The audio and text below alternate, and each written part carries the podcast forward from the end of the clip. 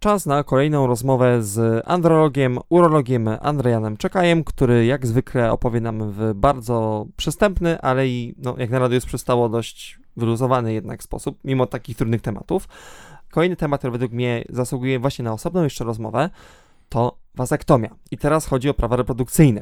W przypadku kobiet, no to jest temat na zupełnie inną rozmowę. I co w tym miejscu robi sytuacja nas, mężczyzn z penisami, właśnie z tej wazektomii, więc... Tylko, znaczy, to jeszcze na marginesie powiem, bo po pierwsze, urolodzy zawsze są wyluzowani, a dwa, że jesteśmy podwójnie wyluzowani, jak rzeczywiście tutaj, e, jak rozmowa ma miejsce w Radiu Luz, więc tutaj jest podwójna dawka tego luzu. Znaczy, w kontekście wazektomii, znaczy, taką rzeczą, którą, o której po pierwsze trzeba powiedzieć, bo rzeczywiście powiedzieć o kobietach i o, o, o zabiegu podwiązania jajowodów, który w Polsce, no, ze względów takich tutaj prawnych, legalnych nie jest, przed audycją się tam mhm. trochę śmialiśmy, mhm. że, mm znaczy śmialiśmy trochę taki e, no, śmiech przez łzy no, no, niestety. Tak, wiadomo. Że tutaj, e, no trochę rzeczywiście to jest po, po, raz kolejny, gdzie kobiety trochę mają gorszy dostęp tutaj do, do, do skutecznej metody antykoncepcji, takiej, takiej zabiegowej. I to wynika głównie z, jakby z jednego przepisu, bo nie ma czegoś takiego jak lista zabiegów nielegalnych w Polsce, bo nie ma czegoś takiego. Tylko kwestia jest tego, czy jakiś konkretny zabieg jakby nie, nie, nie podpada pod jakiś, no tak jak to, to ogólnie, czy nasze zachowanie, czy, a tutaj chodzi głównie o zabieg, czy nie, podchodzi, nie podpada pod jakiś konkretny paragraf. No i tutaj jest tylko jeden z kodeksu karnego, czyli kwestia tego, jeżeli, czy, jeżeli kogoś się podoba, znaczy tam jest zagrożenie jakby e, nawet chyba do 8 lat więzienia, jeżeli ktoś pozbawia kogoś trwale e, e, płodności. No i tutaj jakby ta trwałość jest jakby tym, co różnicuje kwestię jednego i drugiego zabiegu, czyli wazektomia jest zabiegiem potencjalnie odwracalnym. No niestety podwiązanie jajowodów, przez to, że jajowody włóknieją i absolutnie nie da się ich mikrochirurgicznie jakby ich drożności otworzyć, no z tego powodu jakby legalne, e, legalne, legalne nie są. E, no co tak do końca jakby logiczne, logiczne, logiczne nie jest, bo warto byłoby jednak, wydaje mi się, gdzieś tak kiedyś nad tym, nad tym usiąść się zastanowić, czy jednak tego naszego prawodawstwa tutaj nie zmienić. Jeżeli chodzi o Polskę, no to w Polsce wazektomia no nie jest absolutnie zabiegiem refundowany, to jest zabieg, który robi się jedynie komercyjnie na zachodzie, na przykład teraz byłem e, w Belgii na szkoleniu, tam o dziwo, e, no, miałem okazję zobaczyć e, absolutnie nowatorski zabieg laparoskopowy, ale przy okazji zobaczyć, jak ten sam chirurg robi absolutnie nienowatorski i staro, starodawną metodą robioną wazektomię właśnie, czyli w znieczuleniu ogólnym, przez dwa wejścia ze skalpelem, czyli coś, co absolutnie, jeżeli chodzi o wazektomię robione w Polsce, standardem nie jest. I w tych krajach Europy Zachodniej, wielu krajach Europy Zachodniej, już jakby abstrahując od eutanazji, jak w Szwajcarii na wyciągnięcie ręki, czy w Belgii i Holandii. E, tam akurat są to zabiegi refundowane, czyli tam mężczyzna, jeżeli chce się poddać takiemu zabiegowi, po prostu idzie i to jeszcze jest, no w Anglii nawet chyba to też jest, z tego co wiem, jest refundowane. Więc to jest zupełnie inaczej niż, niż, niż, niż u nas. Znaczy, głównie dane, które my mamy, którymi my dysponujemy, to są dane y, amerykańskie, więc to są da, dane y, z kraju, który jest bardzo liberalny, jeżeli chodzi o kwestie, kwestie podejścia, tam, bo tutaj te wazektomie były robione już od, od lat 70. i nawet wcześniej. W latach 70. był boom, tam robiono nawet rocznie, szacowało się około pół miliona wazektomii rocznie u mężczyzn i jako jedyną metodę antykoncepcji mniej więcej w tamtej populacji na taką formę antykoncepcji decyduje się mniej więcej 10-11% par. Więc ogólnie no, jako jedyną formę. I to mówimy głównie o parach, y, które, y, bo, bo zastanowił się, kto jest idealnym kandydatem do takiej procedury. E, bo jeżeli ktoś planuje jeszcze dzieci, to absolutnie to nie jest dobra metoda. Bo wazektomia jest idealna dla osób, które mają tam lat 30-40, które już dzieci mają i absolutnie jakby dzieci nie chcą mieć, lub osoby, które dzieci nie mają i też sobie nie wyobrażają, że na przykład będą mieć swoje dzieci lub będą, będą, będą musiały te, te, osoby te dzieci wychowywać. Więc tak naprawdę to jest absolutnie idealna grupa, grupa pacjentów. E, robiliśmy też zabiegi z innych powodów, czyli na przykład tam nawracające zapalenia na jądrze, czyli tam przecięcie e, nasieniowodów, czyli tych dwóch takich struktur, które prowadzą plemniki z jąder do, do cewki moczowej i ostatecznie, e, czyli tych dwóch dróg, którymi plemniki trafiają do, do nasienia. Czyli to, to, to, gdzie to jakby przecięcie tych dróg powoduje to, że po prostu nie ma nawracających zapaleń na jądrze, więc takiego pacjenta jednego miałem i też miałem jednego chłopaka ubezwłasnowolnionego, który no, tam z, z, różnymi problemami, który tam gdzieś był w, w, grupach jakichś tam integracyjnych, no i tam gdzieś poznał koleżankę i rodzice, jedni i drudzy zdecydowali, że żeby to gdzieś nie skończyło się takim dramatem, no żeby po prostu no, gdzieś skutecznie to je zaopatrzyć i zabezpieczyć ewentualnie tych młodych, młodych ludzi przed, przed pojawieniem się ciąży. Więc i takie rzeczy ten. Też mieliśmy chłopaka, e, który na przykład ma e, e, zespół genetyczny i po prostu chciał zapobiec temu, żeby ta wada genetyczna po prostu nie przeniosła się na potomstwo. Więc przyczyn jakby potencjalnie jest wiele, ale najczęściej to są osoby, te, te, te, ta, ta grupa pierwsza, czyli te osoby, które dzieci mają i dzieci po prostu już nie chcą. No tak, ale z dyskusji ja znam i to też nie jest tak, że z góry tak nie można y, odrzucać tej grupy, że jeśli ktoś na przykład w ogóle nie planuje potomstwa, i już w takim wieku studenckim, bo ja nie ukrywam, ja znam takie komentarze takiej osoby, no bo nie, nie jedną taką osobę, innego takiego y, chłopaka młodego widziałem w dyskusjach, że jeśli mamy decyzję, to na przykład z góry to, że mamy na przykład 20 parę lat, są właśnie problemy, że w niektórych miejscach takie osoby są odsyłane, ale są osoby, są specjaliści, którzy i tak to bez problemu, mhm. po oczywiście odpowiednim wywiadzie, bo zaraz właśnie musimy rozwinąć, jak to wygląda, nawi przygotowanie, mhm. rozpoznanie sytuacji i potem cały zabieg, więc y, ja bym jednak troszeczkę odbił w drugą stronę, że jak tutaj, y, coraz wyjaśnisz, ta sytuacja jest dla obu stron klarowna, to nie jest tak, że że nie mamy prawa po prostu. Tak, znaczy tutaj tak, tak, tacy pacjenci też się zgłaszają rzeczywiście, czyli takie, takie osoby młode, 20, nawet teraz był 18-latek, którzy absolutnie jakby na widok małych dzieci, jakby co nie wyobrażają siebie w, w roli ojców. E, I takie osoby rzeczywiście ten. Tylko ja zawsze podczas rozmowy kwalifikacyjnej zawsze mówię, jakby bazując właśnie na tych amerykańskich mhm. statystykach, że takie osoby poniżej 30 roku życia mają 12-krotnie większe ryzyko na to, żeby ewentualnie tę decyzję zmienić. No, populacyjnie średnio 6% mniej więcej w populacji amerykańskiej tych osób, które się e, podały do wazektomii, ostatecznie tą decyzję zmienia, czyli jednak jest grupa pacjentów, którzy jednak gdzieś tam mimo tej, tego odpowiedniego wywiadu i tego jakby tego pełne, pełnego przekonania, że dzieci nie będą chcieli mieć przyszłości, jednak decyzję zmienia. To wynika głównie z tego, że mówiąc krótko, wiadomo, że im więcej mamy czasu na, na zmianę decyzji, to tym większa szansa, że tą decyzję zmienimy, więc to jest statystyka. Ale druga rzecz, że w innym badaniu stwierdzono, że spośród tych 6%, którzy zmieniają zdanie, 90% z nich zrobiło to tylko z tego powodu, że zmieniło partnerkę, czyli tutaj głównym motywatorem do tego, żeby jednak zmienić zdanie co do chęci posiadania dzieci jest to, że nagle pojawia się partnerka, która chce mieć swoje dzieci, i jakby oni, jakby chcąc jakby tą relację podtrzymać, po prostu też to, tą, tą, tą, jakby tą swoją wcześniejszą decyzję zmieniają. E, więc, więc taka grupa rzeczywiście jest. Młodzi, młodzi mężczyźni też się zgłaszają. Był ostatnio chłopak, który, którą też tam 20 chyba kilka lat, już mamy tam 23-4. Też absolutnie zdecydowana na wazektomię i na pytanie, no ale co w sytuacji, jak na przykład będzie dzieci chciał? E, no to powiedział, że on absolutnie, jeżeli będzie taka sytuacja, no to powiedział, że spokojnie się może zgodzić na adopcję. Też, też takie osoby się zgadzają, e, czy zgłaszają. Też y, trzeba pamiętać o tym, bo to też powiedzieliśmy o tym wcześniej, że to jest zabieg legalny dlatego, że jest potencjalnie odwracalny. Tylko ja też zawsze podkreślam, że w życiu jest łatwiej coś zepsuć niż naprawić. I mhm. zabieg jakby tej mikrochirurgicznej, y, tego mikrochirurgicznego otworzenia ciągłości, to po pierwsze jakby jest y, coraz bardziej, znaczy wraz z upływem czasu od pierwotnej wazektomii jest coraz trudniejszy technicznie. I też jakby samo pojawienie się plemników w nasieniu nie jest równoznaczne z tym, że będzie można się skutecznie starać o ciążę, bo też jakby te procenty raz z biegiem czasu spadają aż do 30% po 15 latach od wazektomii, tej pierwot, mhm. zrobi, zrobionej jakby wyjściowo.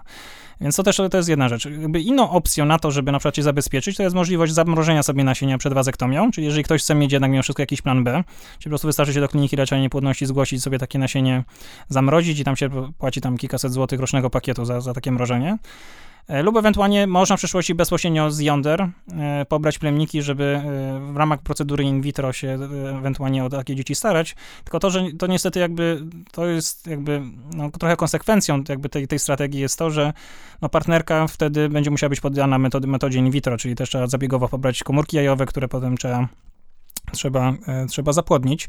E, też decydując się ewentualnie na odwrócenie wazektomii, bo to już jakby trochę już mniej o wazektomii niż bardziej o odwróceniu mówimy, ale to tylko tak, jeszcze tylko na marginesie powiem, że że odwrócenie e, wazektomii się proponuje osobom, które planują więcej niż jedno dziecko. Bo tak mówię, no, jeżeli chcę mieć stale plemniki, no to okej, okay, no to jeżeli ktoś chce mieć stale plemniki, no to, no to raczej po to, żeby o tych dzieci się starać więcej. Jeżeli ktoś raczej ma tam lat 35 i chce mieć jeszcze jedno dziecko, to raczej wtedy się, się proponuje takiej, takiej parze, e, parze procedurę, procedurę in vitro. No to teraz przejdźmy do samego zabiegu. Jeżeli ktoś jest absolutnie zdecydowany, to w miejscach, gdzie na przykład ja pracuję też wiele, wiele innych placówek też tak funkcjonuje, po prostu można od razu się umówić na zabieg, który poprzedza jakby rozmowę kwalifikacyjna i badanie jeszcze jakby tuż przed tym, żeby zobaczyć, jakie są warunki anatomiczne. Ale jeżeli ktoś jeszcze ma jakieś pytania, żeby właśnie podpytać, zobaczyć jak, gdzie, y, którędy, to, to warto się wcześniej umówić po prostu na wizytę kwalifikacyjną, po prostu można omówić wszystkie te etapy. Samo przygotowanie jest ekstremalnie proste, czyli yy, kwestia jest po prostu tego, że trzeba sobie ogolić okolicę łonową i moczne kilka dni przed zabiegiem. Na pewno nie robić tego na ostatnią chwilę, bo wtedy zdecydowanie bardziej piecze ta odkażana skóra, skóra, skóra, skóra moczna. Rano trzeba wziąć prysznic, założyć obcisłą bieliznę i, i, i po prostu przyjść, bo zabieg się robi w znieczuleniu miejscowym. Trochę inaczej niż to, o czym mówiłem wcześniej u, u lekarza, u którego byłem akurat w Belgii, ale to, tak mówię, to, to są miejsca, gdzie, gdzie jeszcze się robi taką klasyczną, starą metodą. A jeszcze w ramach przygotowania, to jeszcze to, co my jeszcze zalecamy, to to, żeby sobie na spokojnie przed zabiegiem coś zjeść, bo ogólnie osoby, które nie, nie, nie leżą na stole zabiegowym z pustym żołądkiem, no, wykazano, że mają mniejszy poziom stresu. Więc, więc to nie, nie jest tak, że trzeba przychodzić na tak zwanego głodniaka. W kontekście samego zabiegu, zabieg obecnie takim standardem, który się wykonuje, to jest tak zwana wazektomia bez skalpela i też w sumie bez igły, bo obecnie zamiast jakby znieczulenia wprowadzonego za pomocą strzykawki, igły robi się za pomocą takiego iniektora ciśnieniowego, który pod wysokim ciśnieniem jakby nasiąka tkanki, w, które, w których będziemy robić zabieg i jakby penetracja jest mniej więcej na 5-6 mm, czyli idealna do tego, żeby sobie znieczulić skórę i leżącą, leżącą pod tą skórą nasieniowód. Zabieg trwa około, jeżeli jest dobra anatomia, czyli coś, co się zdarza u 95% pacjentów, trwa około 10, maksymalnie 15 minut. Lepiej robi się tam kilka tych strzałów znieczulających, no i potem tak naprawdę jedyne, co czuje, czuje, czuje pacjent leżący sobie na płasko, mm, to czuje tylko i wyłącznie jakby dotyk, bólu absolutnie nie ma, My sobie preparujemy przez jedno takie otwarcie moszne, czyli na tempo sobie bez skalpela sobie rozciągamy skórę, ją otwieramy, zsuwamy wszystkie, wszystkie elementy docierając do nasieniowodu i izolowanie nasieniowód jeden i drugi przez to jedno otwarcie sobie izolujemy. I to są różne techniki jakby zapatrywania, e, bo to, czego my się boimy, bo wiadomo, zabiegi mosz, jakby mosznowe mają ryzyko głównie zakażenia rany, bo to jest ogólnie okolica, gdzie jest dużo bakterii i drugie ryzyko to jest ewentualnie ryzyko powstania krwiaka moszny. I to są takie dwie rzeczy, które potencjalnie mogą się pojawić. Inną taką rzeczą, której my, na którą my zawsze staramy się uczulić pacjentów decydujących się na zabieg wazektomii, to jest ryzyko przewlekłego bólu jądra. Czyli to jest taka sytuacja, że mimo tam, bo to, bo to co to jest standardowo, to dwu, trzytygodniowy taki, no, taki okres tam pobolewania tych jąder, E, po zabiegu, ale my to, co, co się może wydarzyć, to załóżmy minie pół roku, rok, dwa, a któreś jedno albo drugie, albo oba jądra będą się gdzieś tam w jakiś sposób odzywać, czy tam dyskomfort, albo nawet doliwości bólowe. To jest dosyć częste, to było dosyć częste jakby powikłanie przy tych klasycznych wazektomiach, ekstremalnie jakby rzadkie przy tych minimalnie inwazyjnych i to głównie wynika z tego, że właśnie docierając do nasieniowodu my niczego nie przecinamy, tylko sobie na bieżąco te tkanki e, jakby na ostro sobie rozsuwamy. I to, co jakby jest taką dodatkową rzeczą, którą warto zrobić, żeby to ryzyko tego bólu, rozwinięcia się tego bólu, żeby, żeby zrobić, to warto zostawić sobie otwarty koniec jądrowy, czyli ten, z którego będą plemniki na bieżąco sobie wypływać i na bieżąco będą przez układ odpornościowy będą wchłaniane, żeby zostawić go sobie jakby e, otwarty, a ten drugi, który idzie do cewki moczowej po przecięciu, żeby sobie w, w środku na długość 1 cm takim specjalnym urządzeniem, które jest do wysokiej temperatury podgrzane, żeby go sobie po prostu skagulować, czyli go jakby zatkać na długości 1 cm. I to, co jest jakby, co jakby takim, e, para, jakby jeszcze takim manewrem, który absolutnie jakby minimalizuje ryzyko udrożnienia, to jest to, żeby zrobić tak zwaną interpozycję, czyli powięziową, czyli to, co my robimy, my te końce jeszcze oddzielamy od siebie ścianą powrózka nasiennego, czyli my odtwarzamy ciągność powrózka tak, że nawet jeżeli one się położą obok siebie, to są oddzielone fizycznie ścianą, ścianą powrózka, czyli jest tam jeszcze fizyczna błona, która absolutnie jakby uniemożliwia udrożnienie i pojawienie się znowu plemników w nasieniu. No i po takim zabiegu wraca się do domu, tam przez tydzień y, pacjentom zalecamy wstrzemięźliwość seksualną, po tej wstrzemięźliwości oczywiście trzeba tą aktywność wznowić, trzeba z tych plemników, które się zdążyło jeszcze przed zabiegiem zgromadzić, trzeba tych zadbać o to, że, o to żeby tych wytrysków było jak najwięcej. Oczywiście bez alkoholu, bo, bo, alkohol w tym pierwszym tygodniu zwiększa ryzyko e, krwiaka e, i, i, zakażenia. Też trzeba unikać takiej większej aktywności do czasu zamknięcia rany, żeby się okolica moszny nie pociła i żeby tam nie było nadmiaru, nadmiaru ciepła, żeby, mówiąc krótko, warunki do gojenia były w porządku. E, no i noszenie takiej obcisłej bielizny, żeby no też jakby tak obrazowo to tak gdzieś, gdzieś przedstawić, to żeby te jądra po prostu potem gdzieś się nie obijały, żeby ten proces dochodzenia tych jąder do siebie, żeby nie był sztucznie przedłużany. E, no i tak to wygląda i mniej więcej po, najwcześniej po 8 tygodniach, ale zwykle zalecamy po 12, jeżeli tam nie ma jakiegoś tak, no, noża na gardle, żeby sobie takie badanie nasienia potwierdzające skuteczność tego zabiegu zrobić. Czyli mówiąc krótko, do czasu jakby wyniku, który potwierdza skuteczność, musi jakaś forma antykoncepcji zostać, bo zwłaszcza w pierwszej fazie tam plemniki ciągle są, bo jeszcze jakby w pęcherzykach nasiennych, gruczole krokowym czy gruczole opuszkowo-jamistym, te plemniki jeszcze zdążyli, zdążyli pacjenci przed zabiegiem zgromadzić. No i mając wynik, który jakby potwierdza brak plemników, albo czasami jeszcze tam pojedyncze, nieruszające się martwe plemniki, no to wiemy, że zabieg już jest jakby, jakby e, zakończył się powodzeniem i sprawę mamy, mówiąc krótko, załatwioną. I dopiero w tym momencie można mówić o tym, o czym niektórzy mówią, o tych 100%, czyli 100% to dopiero od momentu, kiedy mamy wynik i kiedy wiemy, że jakby zabieg technicznie od początku e, do końca poszedł, poszedł w porządku, czyli, czyli wszystkie te kroki, o których powiedziałem, były zrobione prawidłowo. No jasne, ale to i tak muszę dopytać, czy rzeczywiście to 100% zawsze musi być tymi 100%. Znaczy, w starych opracowaniach, bo głównie tak, takimi dysponujemy, rzeczywiście przy klasycznej wazektomii, gdzie zostawiało się te podwiązane dwa końce obok siebie, no było ryzyko wtórnej rekanalizacji, to się, co się, które się zdarzało jednego na 2000 pacjentów. Tylko, że y, ta metoda tak ewoluowała od tych lat 70., kiedy tą wazektomię bez skalpela wymyślono, że obecnie przy dobrze zrobionej y, elektrokauteryzacji tego e, cewkowego końca i przy tej interpozycji, czyli tego kluczowego manewru zmniejszającego ryzyko udrożnienia, to de facto ryzyka nie ma. Czyli jakby moment stwierdzenia braku plemników jakby powoduje to, że, że absolutnie możemy być spokojni. Oczywiście mamy pacjentów, którzy dla pewności mówią, że będą sobie badanie nasienia robić raz w roku, ale tak jak znam życie, to pewnie tak zrobią sobie 2-3 lata i potem pewnie machną ręką.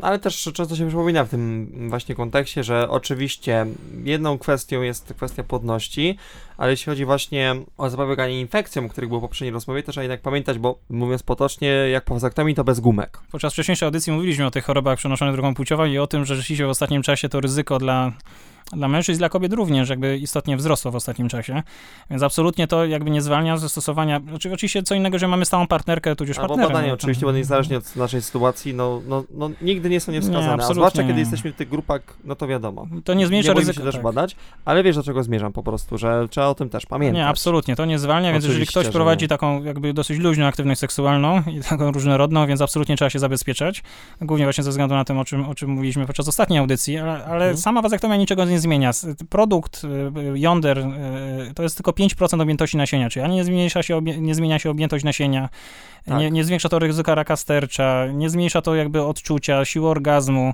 tak, przeciwnie. Właśnie miałem no, nawiązać do no. tego, co było znowuż i w zeszłej tak. rozmowie, czyli później na naszą sprawność i działanie e, narządu, powiedzmy, niezależnie od dziedziny, po prostu to później ma nie mieć wpływu żadnego. Absolutnie, absolutnie to nie ma, nie, to absolutnie nie ma negatywnego, negatywnego wpływu na, na, na zdrowie, zdrowie człowieka. Mało tego, właśnie gdzieś tam uwolnienie się o tej myśli o potencjalnej ciąży spowodowało, że w, w, też niestety w, Amery- znaczy niestety, no, w amerykańskich tych, tych opracowaniach okaza- okazuje się, że to znacznie poprawia życie seksualne tych osób i, i właśnie tam brak jakby tego strachu o dziecko no, powoduje to, że, że się poprawia też, poprawiają się też relacje partnerskie.